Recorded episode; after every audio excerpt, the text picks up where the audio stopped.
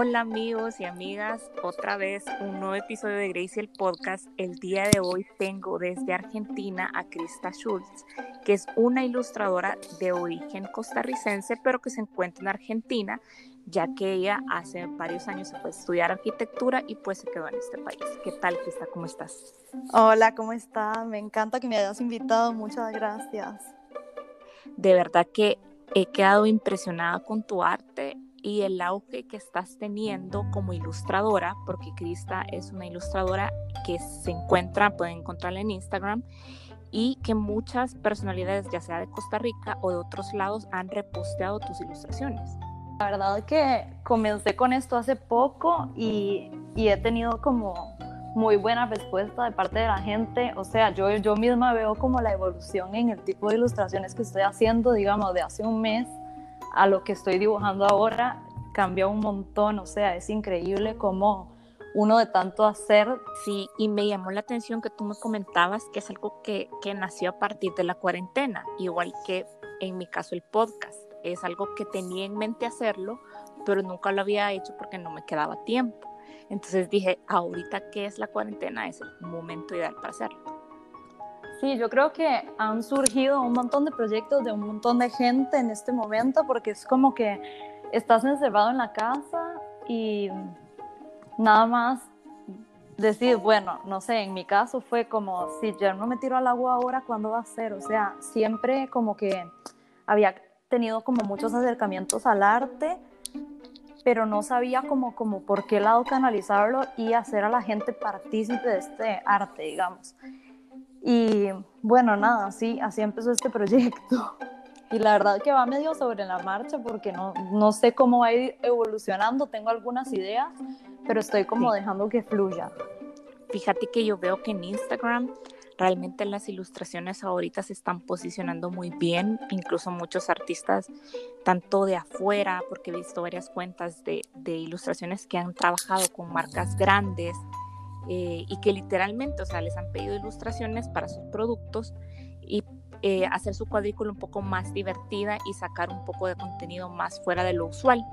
Entonces, al ver todas estas cuentas y ver cómo la ilustración se va dando, eh, yo digo, de verdad que es algo que va empezando y que está teniendo un repunte para darte a ti la oportunidad de repente de trabajar con una marca ya sea de tu país o con una franquicia internacional. Sí, la verdad que yo he visto un montón también y hay como gente enfocada en todo tipo de ilustraciones, desde como, no sé, más de moda hasta de perros, no sé, de mascotas, de todo. O sea, es como súper amplio y se puede trabajar, como vos decís, con un montón de gente. Está buenísimo eso, porque bueno, te pueden contactar de muchos lugares. Sí, esa es la ventaja que también da Instagram, que puedes tener clientes o aliados de todas partes del mundo. Pero contame, ¿cómo fue la evolución de arquitectura? Obviamente en la carrera ves dibujo técnico y otras eh, materias que son cercanas a la parte de ilustración o a la parte creativa, pero ¿cómo es tu migración, digamos, de ser arquitecta a ser ilustradora? Ok, bueno, yo creo que empieza desde mucho antes, porque yo cuando estaba en el colegio, no sé si ustedes lo hacían, era como típico que uno tenía la pascualina y hacía como la agenda. y entonces cuando estabas en la escuela, yo me juntaba con mis amigas y hacíamos la agenda y siempre todo el mundo quería que yo le hiciera letras o le dibujara o lo que sea, porque era como que me encantaba hacer eso y me acuerdo yo de decirle a una teacher mía de la escuela como, ay, yo quiero vivir de hacer letras. y ella me decía, es un trabajo que en verdad en Estados Unidos existe un montón. Sí Obviamente que cuando yo era chica, es, o sea, como lettering, no, no existía así como se ve hoy. Y es como que se ha revalorizado todo este trabajo manual que me encanta. Y bueno, comenzó ahí. Después yo empecé arquitectura y ahí, bueno, nada, en, una, en un momento de la carrera sí tuve como una crisis como que, ¿por qué estoy estudiando esto? O sea, no me veo como arquitecta, pero, y pensé, como debería de pasarme a diseño gráfico, que tiene como más que ver con la ilustración, más lo creativo desde ese lado de arte plástico, digamos. Pero dije, bueno, no, o sea, la verdad soy una persona que no me gusta dejar las cosas a medias. Entonces terminé la carrera y, y bueno, creo que ahí fue como ese momento donde empecé a explorar otras cosas. A veces pinto con acrílico, eh, con lápices y así. Y nada, de ahí surgió lo de la ilustración un poco. Yo trabajo en un estudio ahora de arquitectura, pero no hacemos propiamente arquitectura, hacemos arquitectura efímera porque trabajamos con stands. Entonces como que siempre tuve ese lado creativo como, como no rígido de la arquitectura y yo creo que bueno, eso fue lo que me, me ayudó como a llegar a esto. Eso que mencionas es bien importante, tener una mente bien dinámica o una idea de lo que quieres hacer dinámica, porque no tenés una idea cuadrada o una cajita en la que te metes y decides aquí me voy a quedar. Pero hay una pregunta que yo, o sea, te tengo que hacer porque realmente me da muchísima curiosidad personalmente, ¿cómo ha sido de vivir en Costa Rica a vivir en Buenos Aires? Porque yo conozco tu país, conozco San José nada más, y pues me imagino que es una diferencia tanto de clima como de cultura. Entonces, ¿cómo ha sido para ti la experiencia?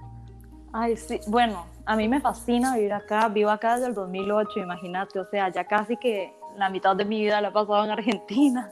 Regreso a Costa Rica y mis papás me dicen, como estás hablando raro. Pero me encanta, o sea, me encanta vivir acá, es como que tenés una, una oferta cultural totalmente distinta que bueno, por más de que ahora esté la cuarentena, muchos museos y así te, ofrecen recorridos virtuales increíbles.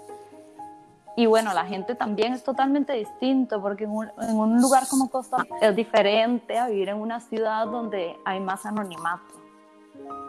Sí, eso que es como no solo las ciudades más grandes, sino que el país es más grande. Sí, todo, la gente, los círculos, o sea, como que en Costa Rica hay más como, no sé, son pocos círculos, eh, la gente toda se conoce o por una persona, o sea, vos hasta mismo ves en Instagram como, ay, me agregó tal, y siempre vas a tener gente en común, es como raro que no tengas a alguien en común. Sí, es lo mismo que pasa aquí en El Salvador, que es súper chiquito, que es más pequeño que Costa Rica, y aquí no, no existe lo de 6 grados de separación, aquí son 2 grados, 3 máximos, o sea, todo el mundo se conoce a todo el mundo. Entonces, eh, y eso es lo que me encanta a mí de las ciudades grandes, que tú decís, o sea, yo, yo me pude ir a Los Ángeles y allá nadie me conoce, o sea, puede, puede haber gente que me conozca, pero no es aquello que decís ando de boca en boca, ¿sí? Porque hay diferentes círculos, hay diferentes ambientes y sentís como de cierta manera una libertad creativa mayor también, por eso mismo. También. Y además como que a la gente no le importa lo que piense el otro y eso te ayuda. O sea, como en el proceso creativo a mí me ayuda porque siempre era como, ay, a mí me gustaría hacer algo, como no sabía bien qué, pero algo relacionado al arte, ay, bueno, pero ¿qué pensarán? Y bueno, siempre era como la misma excusa, ¿qué pensarán? Tal vez hay gente que es mejor que yo. Bueno, siempre va a haber alguien que es mejor que vos. Y mejor lo empezás a hacer ahora, vas aprendiendo en el proceso y después ves qué pasa. Y es lo que tú decís, o sea, al principio uno hace el trabajo, pero con el tiempo se va mejorando por la misma práctica. Y es así en todo. O sea, nadie nace aprendido, nadie nace experto en algo, pero entre más ejercitas la creatividad y sobre todo lo manual, ya sea ilustrar, eh, lettering y todo eso, que ahora lettering es un, es un nicho de gente que lo consume sumamente grande, tanto las marcas como consumidores finales, que es lo que tú decís, no se veía hace 10 años. Sí. bueno, de eso también hice curso. o sea, creo que he, hecho cursos de todo, de encuadernación, de lettering, de stands, de, no sé, de arte. Pero, es bueno. Importante, es, es importante porque vas agarrando un poquito de todo y siempre te va influyendo en lo que tú haces, ya sea ilustrar, porque veo que tus ilustraciones son eh, bastante no planas en el sentido de que tú haces ciertos detalles en la ilustración para que no se vea tan plana la imagen. no, no obviamente no en, en un 3D, como por ejemplo, como puedes hacer algunas cosas de arquitectura que ves literalmente cómo va a quedar la casa en un 3D y animada. Pero sí. veo que pones ese toque en las ilustraciones. Sí, yo trato de que no, sea, no se vea plana, igual por ves, o sea, las primeras que yo hacía y sí se veían mucho más planas, pero a diferencia de algunos otros colegas, por así decirlo, de algunos otros ilustradores, eh, yo como que en las ilustraciones es como si estuviera dibujando con la mano. O sea, no es que te hago como la forma cerrada, no sé si me explico. Es como si estuviera dibujando literalmente con la mano. Hay otros que son como más geométricos. Ajá, porque eso te iba a preguntar, porque vaya, en la, en la parte de ilustración eh, he conocido cuentas que, por ejemplo, lo hacen en acuarela o con un rapidograph a mano y luego lo escanean, lo pueden vectorizar en la compu o simplemente lo escanean y ya eso es. Porque lo hicieron totalmente a mano, hay gente que no, hay gente que lo hace con la tableta gráfica y directamente en el programa. Entonces, no sé cómo es tu proceso de creación y, la, y si tenés como un punto de inspiración y decís, bueno, esta la voy a tratar así o para todas las ilustraciones tenés como un mismo método. Bueno, a ver, qué difícil. Eh, yo uso tableta gráfica, trabajo todo en Illustrator, uso, no sé, creo que 30 capas por cada dibujo más o menos. Y siempre, siempre comienzo de la misma manera, siempre comienzo dibujando la cara.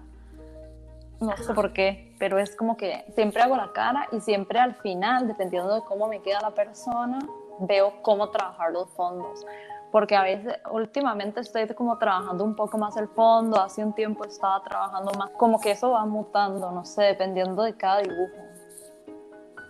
Pero, por ejemplo, si te dijeran ahorita eh, un proyecto en el que te gustaría estar envuelta de la parte de ilustración, digamos, con una marca, con alguna celebridad de Instagram, ¿a quién dirías o quiénes elegirías? Mm, alguna marca que tenga muchos colores, o sea, de cualquier cosa, no me importa, camper o no sé. O desigual, eh, Sí, por ejemplo, cualquier marca que tenga muchos colores, es como que me encanta todo lo que tenga mucho color. Creativamente, ¿cuál sentís tú que es el reto más grande de, de, seguir ilustrando y no sentir que el proceso es repetitivo una y otra vez, aunque siempre empecéis de la misma manera, aunque siempre ocupes el mismo número de capas. Te lo juro que cada, cada proyecto es totalmente distinto. Es como, no sé, una clase de Bikram Yoga que no sé, no tiene nada que ver, pero siempre son las mismas posturas y cada clase es totalmente diferente. O sea, esto, por más de que vos estés ilustrando una foto que un cliente te da, fotos son diferentes, entonces siempre, o sea, no sé, es imposible aburrirse. Ajá, porque yo digo, ¿cómo será? Obviamente todas las fotos son diferentes, la forma de la persona, la cara, todo, la anatomía siempre va a ser distinta y el contexto, como lo que tú decís, si es de moda, si es de belleza, si es eh, un producto, eh, que ya no es una persona, sino que es generalmente un objeto. Entonces, ¿cómo hacer para que siempre sea tu trabajo, pero no volverlo repetitivo, repetitivo, repetitivo. Y que cada ilustración se vaya viendo, si bien sea con tu sello personal, pero que de cierta manera sea dinámico. Eh, no sé, o sea, para mí son, como te digo, son todas totalmente distintas, o sea, no sé, no, ya me parece dinámico, o sea, no sé. Y en cuanto ahorita a la parte, por ejemplo, de lettering, que es algo que todavía no has incursionado completamente, ¿lo tenés pensado para ahorita empezarlo? Bueno, ahora lo que estoy haciendo es que todos los miércoles posteo un wallpaper, como que le regalo a mis followers, eh, y ahí como que lo voy a ir metiendo de a poco eso está súper genial porque sí he visto gente que, ilustradores que hacen eso de los wallpapers, pero es súper importante, por ejemplo, me encantaría, porque sí, de verdad me encantaría que hicieras como lettering de frases, como frases de, por ejemplo, que son súper conocidas como las del principito o frases de autoestima, porque son donde más eh, reposteos o más compartidos puedes conseguir a través de la plataforma. Sí, y además como que también me, me interesa como que mis followers no solo estén ahí como para ver mi trabajo, sino que reciban algo a cambio. O sea, como que, ok, vos me seguís, pero ¿cuál es el valor agregado que yo voy a dar? Como que algo tenés que ofrecer, obviamente. Eso que tú decís es algo que le debo a la gente todo el tiempo, el valor agregado. Porque tú puedes ser muy bueno, ya sea en el área que trabajes, pero ¿qué es lo que te va a diferenciar, digamos, a Crista de los demás ilustradores? Porque a veces le hago esa pregunta a la gente y hay gente que sabe, hay gente que se queda como, bueno, no, nunca me lo había preguntado. Pero si te, preguntara, Crista, ¿qué te diferencia a ti de otros ilustradores? ¿Qué sería? Bueno, yo siempre voy a tratar de que os quedes 100% con, feliz con mi ilustración. Eh, ahora estoy buscando ese valor agregado.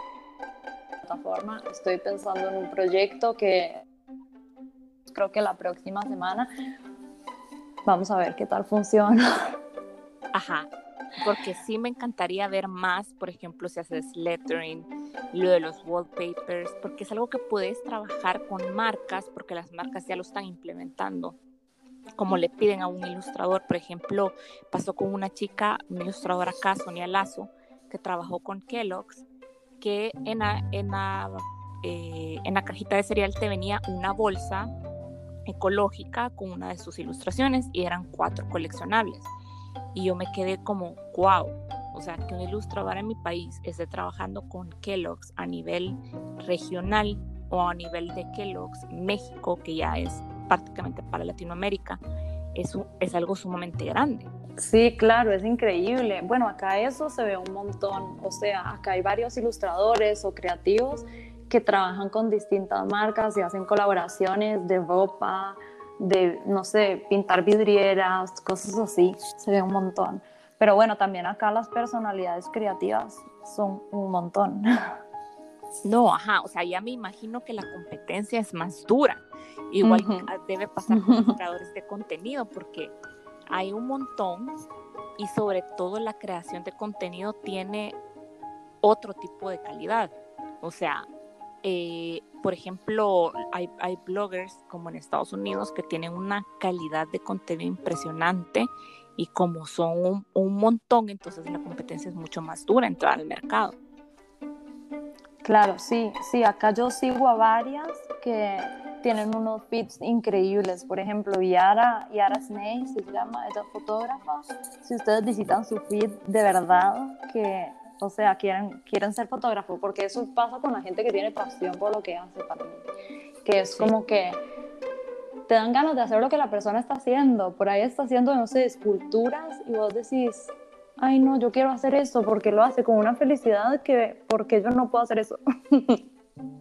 Sí, y sabes que te digo lo de las marcas porque yo recientemente platiqué con una chica que es, de Madrid, pero vive en Nueva York y acaba de hacer una colaboración con Lancome eh, Latinoamérica.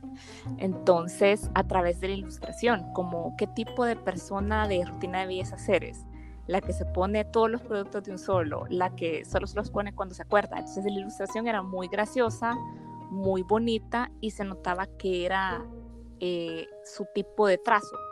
Entonces, y, y realmente la conocí a partir de esa publicación porque eh, aunque era la cuenta de Lancome, eh, venía el crédito de la ilustradora. Entonces yo dije, qué cool, y me metí al feed de ella y vi que tenía como muchos storylines con ilustraciones, como por ejemplo contaba su vida en cinco años, cómo había sido en Nueva York, en cuántos apartamentos había vivido, los dibujaba, eh, cuántas veces eh, había, digamos, tenido un, corazón roto, etcétera. Entonces se me hizo como muy lindo ponerle un mensaje a cada imagen y hacerlo algo sumamente dinámico, porque ya ahí incluso tenía algunas animadas y ya eso es irte para mí un poco más allá y algo más complejo, animar una, una ilustración, pero me gustó mucho que contaba muchos storylines, tipo Pictoline, pero, pero en ilustración pura, ¿no? Sí, qué lindo. Y de verdad que, que eso de los wallpapers, incluso ahorita no recuerdo el nombre del, ilustrador o ilustradora, pero sí ha, habido marcas como por ejemplo eh, marcas de tecnología que han colaborado con ilustradores para los wallpapers que te van a venir en el, digamos, en el último celular que van a lanzar. Entonces ya eso te da, obviamente, una visibilidad. Y Increíble. y una credibilidad a tu trabajo de que tú decís, wow, o sea, como esta chica como Sonia Lazo, que incluso fue embajadora para una colección de OPI que se llamaba Pop, porque los esmaltes tienen texturas bien particulares, entonces ya te da la posición de ser un embajador de marca a través de tu arte y obviamente venderlo muy bien también. Claro, sí, eso está increíble. Ojalá que llegue el momento. Sí, mira, es como que hay mil cosas que quiero hacer con, con, mi arte, o sea, hacer tote bags, empezando por ahí, prints. Ahora, como empezó en la cuarentena, obviamente que esos proyectos están en pausa, nunca empezaron en realidad. Pero cuando liberen la cuarentena, obviamente quiero hacer todo eso.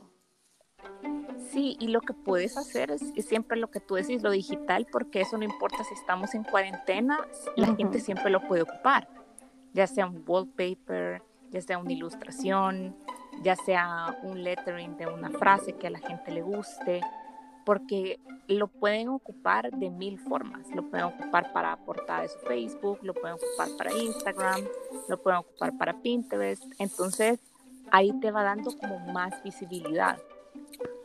Sí, exacto.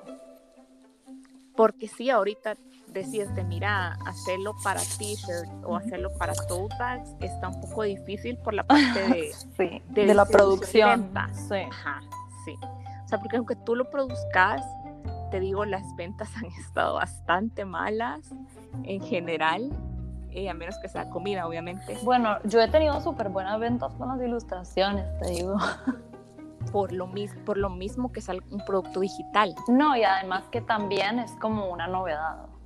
Y, Exacto. O sea, como que me han contratado ilustraciones para el aniversario de los papás, una chica que la jefa había adoptado dos chiquitas y me mandó la foto demasiado linda con las dos chiquitas.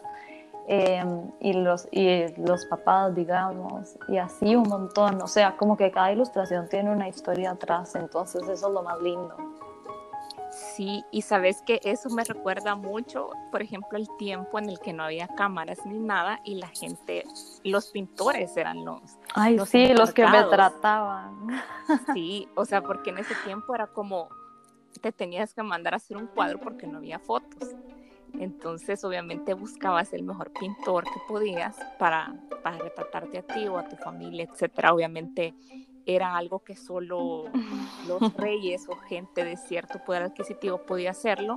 Y ahora es algo que la gente ya puede acceder de manera totalmente más fácil, ya sea a una foto, pero algo más personal como una ilustración porque ya una foto es, se vuelve de cierta forma algo impersonal a veces. y porque hay mucho acceso, entonces es como que estamos volviendo a lo de antes también, yo creo.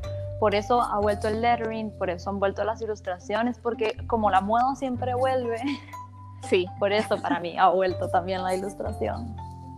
Y definitivamente el lettering es algo que a muchos negocios les gusta porque hace su, su, feed un poquito más alegre y lo que te digo, hace que la gente comparta más las publicaciones. Yo sigo eh, perfiles que solamente son de, de, quotes, Ajá, porque me encantan las frases o las reflexiones.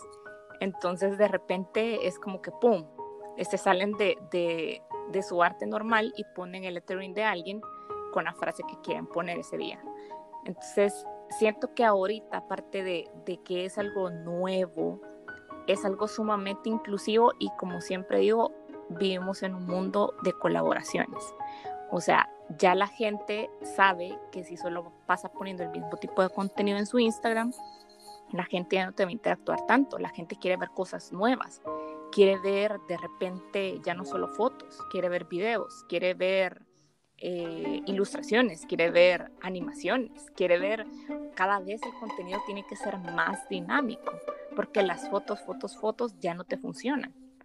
Claro, tiene que ir mutando un poco, como para que vaya con el consumidor, porque si no... La gente se aburre, o sea, y, el, y el tiempo de atención que tenés ahorita en redes sociales, y el mayor ejemplo es TikTok, que yo no tengo, quiero aclarar, no tengo TikTok, a, pesar de la cuarentena, no lo he bajado, aunque que sí es bien divertido porque me han pasado videos de repente que salen en TikTok. Y fue la, la aplicación más descargada del año pasado entonces te das cuenta que la gente te está prestando a lo más 20 segundos de su atención y se aburren. Entonces ahí como creador de contenido o cuando haces una estrategia digital decís, ¿cómo voy a hacer? O sea, la gente cada vez y cada vez el algoritmo es más corto y te da menos chance de que tu publicación sea vista. Entonces, ¿cómo hago que por esos cinco segundos que voy a tener, esos cinco segundos creen un impacto gigante en la persona? Sí, que tu comunidad como que haya engagement, o sea, que de verdad les guste, que de verdad participen. Eso es lo más difícil. Es lo más difícil y lo que tú decís, ir mutando y mejorando el contenido, elevando el contenido, porque ahorita con la cuarentena es bien difícil porque ponerle no es lo mismo, pues la libertad que tenías de repente de ir a la calle y tomar fotos que, que hacerlo ahorita. Yo creo que la mayoría hemos estado reciclando contenido o tomando contenido en casa o haciendo eh, photoshoots vía FaceTime, que es, fue como, gracias a Dios que se dio esa tendencia, porque yo muchas fotos las he tomado así. y ha sido una prueba y error, pero realmente ves cómo la cuarentena ha puesto a la gente más creativa y los ha hecho también emprender en cosas que tenían la curiosidad pero no lo habían hecho por eso mismo de el que dirán. Sí, eso es clave. Además que si te quedas pensando en eso, nunca lo vas a hacer.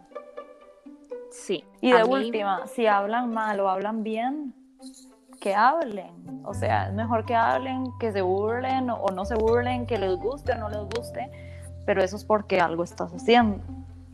Exacto. Hay una frase de, Don Quijote de que si los perros ladran es porque vas avanzando. Entonces, y en publicidad realmente no hay ninguna publicidad muerta, sea buena o mala, siempre es publicidad. Obvio, sí.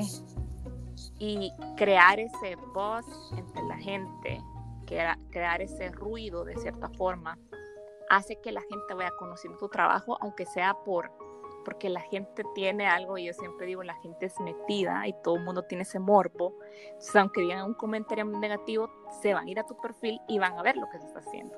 Obviamente, claro, porque quieren ver qué es lo que no está haciendo mal. Ajá, entonces la verdad yo, yo no lo veo como algo negativo.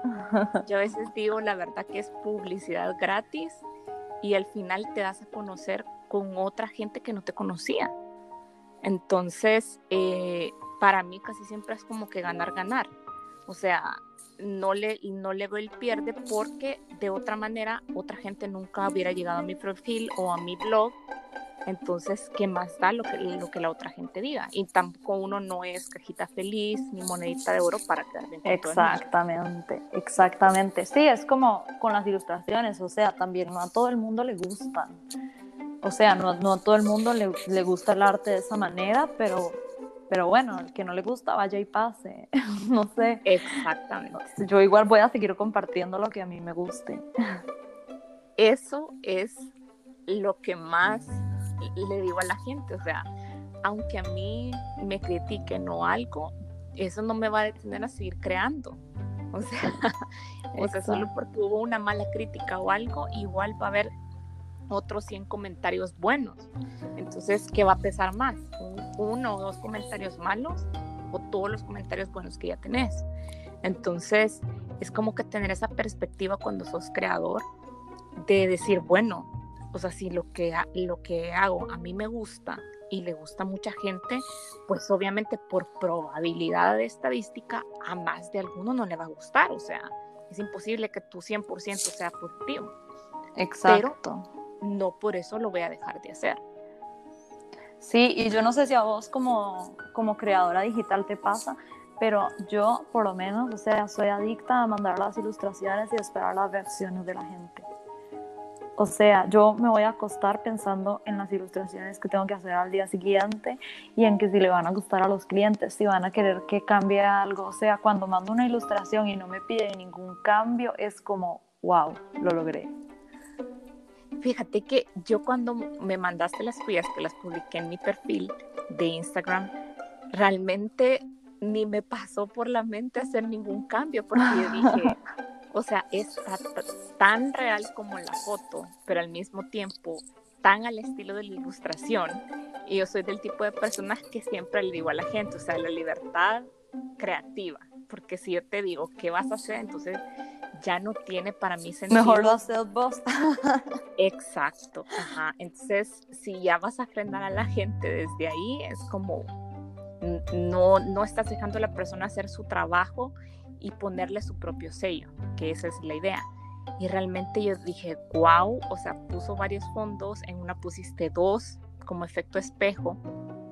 Y para mí en ningún momento, en ningún, te lo juro, se me pasó eso de hacer cambios. Entonces no sé, porque eso solo pasa cuando sos, diseñador gráfico y te piden cambios de un arte digital, digamos, o un arte publicitario, que a veces te piden hasta tres cambios o más.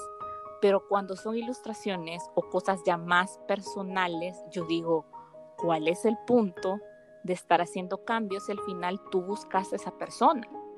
Porque te gusta lo que hace. Entonces, claro. ¿por qué le voy a hacer cambios? Bueno, pero igual hay algo que yo te digo. O sea, la gente siempre algunas cosas desde antes, haciendo ya la ilustración que ya yo sé que la persona va a querer que yo cambie. O sea, yo siempre adelgazo un poco la gente, achico un poco la nariz, porque a todo el mundo le encanta eso, te lo juro. porque a veces hay gente que no es tan fotogénica. Entonces, digo, uno más o menos arregla un poco la ilustración para que quede como más armónica. Como más estilizada. Ajá. Pero te lo juro, y vos a veces yo la hago tal cual la foto y después la ves y decís, es obvio que me van a pedir que achique la nariz. o cosas así, porque no queda tan linda como en la foto. La foto es una foto, o sea, uno no dice, ay, qué vara se ve la nariz. No, aún en, una foto, aún en una foto yo digo eso de mí, o sea, y, y, es lo que tú decís, es como ya de un solo, mejor le haces el, el Facetune. Sí, sí, sí. La ilustración, porque puede ser que obviamente la foto porque son más colores y son como más dimensiones, aún en personas que tienen la nariz pequeña, ya en ilustración se va a ver diferente. Porque pues no, no es lo mismo que una foto. Entonces tiene mucho sentido eso como adelgazar ciertas líneas o ciertas dimensiones para que la persona no vaya a sentir como yo tengo en serio la nariz así de grande. Ajá, ajá. Bueno, y sí me pasa un montón que me mandan fotos con filtro y me dicen, yo quiero hacer ilustración de esta y yo, eh, ¿no tendrás alguna sin filtro? Yo saber de qué color en serio tenés los ojos, porque si no es como muy difícil, porque ahora con los filtros te cambia, te cambia la sonrisa, te cambia el color de ojos, te cambia el color de piel. Ajá, te blanquea los dientes. Entonces sos, otra persona, entonces voy a estar ilustrando a otra persona. Ajá, y sí, eso es bien importante también cuando sos creador, como tratar de hacer contenido, eh, obviamente todo es editado, pero no tan retocado que cuando la gente te vea diga, no pareces vos. Bueno, pero vos, vos vas a Instagram de algunas personas así como Instagramers conocidos que decís, ay, qué raro, pero esta foto es la misma persona que la foto anterior, porque le meten una cantidad de filtros que de verdad que no parecen la misma persona. O cuando ya de repente ponerle, eh, hacen videos o algo, ya no es lo mismo porque retocan demasiado, a veces el cuerpo también, ya no solo la cara. Ese es, el, ese es, creo que es un gran problema, incluso hasta para las marcas, porque en las fotos se ponen un cuerpazo y ya en el video no es así. Claro. Entonces es como amigos, no hagan FaceTime de video. Bueno, pero yo les yo los puedo usar en ilustraciones, así que pídanme a mí ilustraciones más bien. sí, y, y si mira, si lo pudieras hacer animado, si le pudieras poner algún tipo de animación, creo que la gente se enamoraría más, porque definitivamente las cosas que se mueven en Instagram ya llaman la atención. Llaman más la atención y tienen más engage que las que solo las imágenes estáticas. Bueno, vamos a ver, voy a probar. Y definitivamente lo del lettering, porque es algo que, como te digo, te va a dar una cantidad de interacción y que la gente va a compartir en sus historias la frase. Obviamente em, empieza con frases que a ti te gustan, ¿no? O con pensamientos que sean incluso tuyos y en, y en el tipo de letra que a ti te guste. O sea, sin pensar en lo que la otra gente va a decir o si les va a gustar, simplemente reventarte la idea y no pensarla tanto. Sí, me encanta. Mañana justo tengo Wallpaper Wednesday, así que vamos a ver qué hago. Bueno, hay una pregunta que he estado haciendo a lo largo de toda esta, esta primera temporada que realmente ya se va a terminar y estoy pensando cuál va a ser la pregunta para la otra temporada, porque esta ha sido como muy... Ha sido bastante interesante ver eh, lo que la gente responde. Ha sido, digamos, si viniera un... Tengo miedo ya. y lo peor es que me acuerdo de las respuestas de todos. Eso es lo más difícil, que nadie puede repetir porque me acuerdo de los deseos de todos. Si te dijeran, Crista, te vamos a dar a conceder un deseo, solamente uno y no aplica pedir más deseos. ¿Qué deseo pedirías? Estar en la playa, estar dibujando con vista a la playa. Ahorita pedirías justamente eso. Ok. Sí.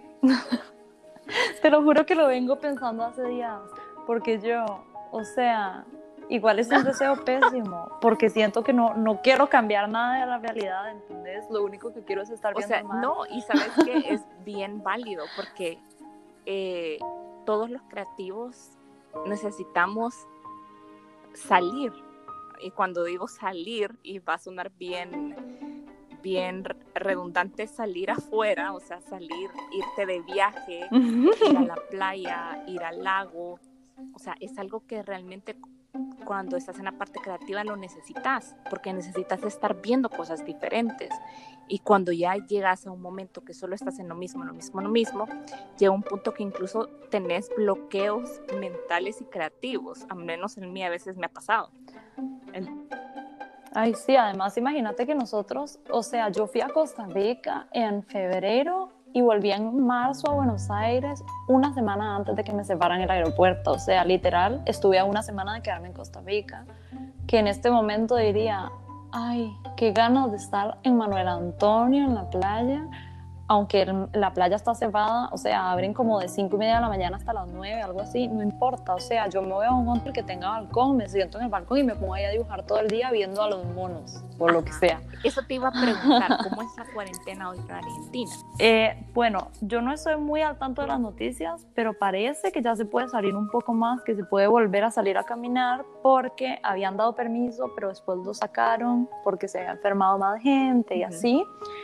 Em, así que parece que ahora están liberándolo. Yo te digo la verdad, yo no, no he salido, o sea, creo que tengo dos semanas de no salir de mi casa, más o menos, que solo voy como al súper de enfrente y ya. Esa es una ventaja que tenés, que si te queden súper cerca, sí. no te expones mucho. Pero bueno, eso, eso es el éxito de vivir en una ciudad así. Sí, y tenés en algún momento planeado regresar a Costa Rica o definitivamente ya sos, eh, ya te sentís parte de Argentina? Yo creo que en un par de años voy a volver. O sea, igual todos los años voy, pero capaz en un par de años vuelvo y me voy a vivir allá. Okay. No sé, vamos a ver.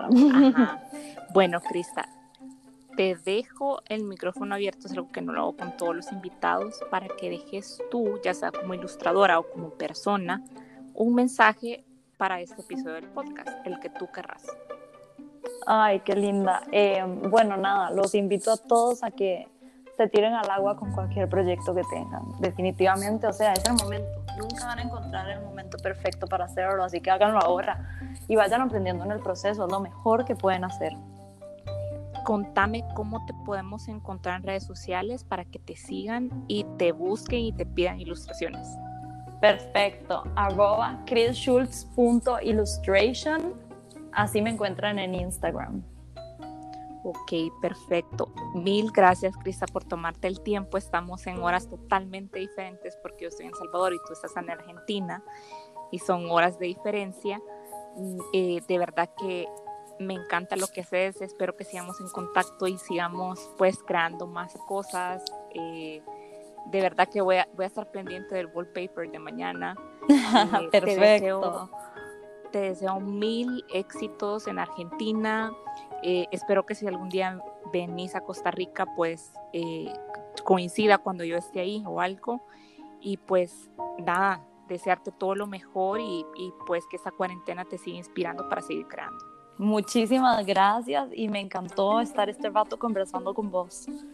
La verdad que espero que nos conozcamos pronto en persona, pero bueno, por ahora Instagram es un, un arma poderosa.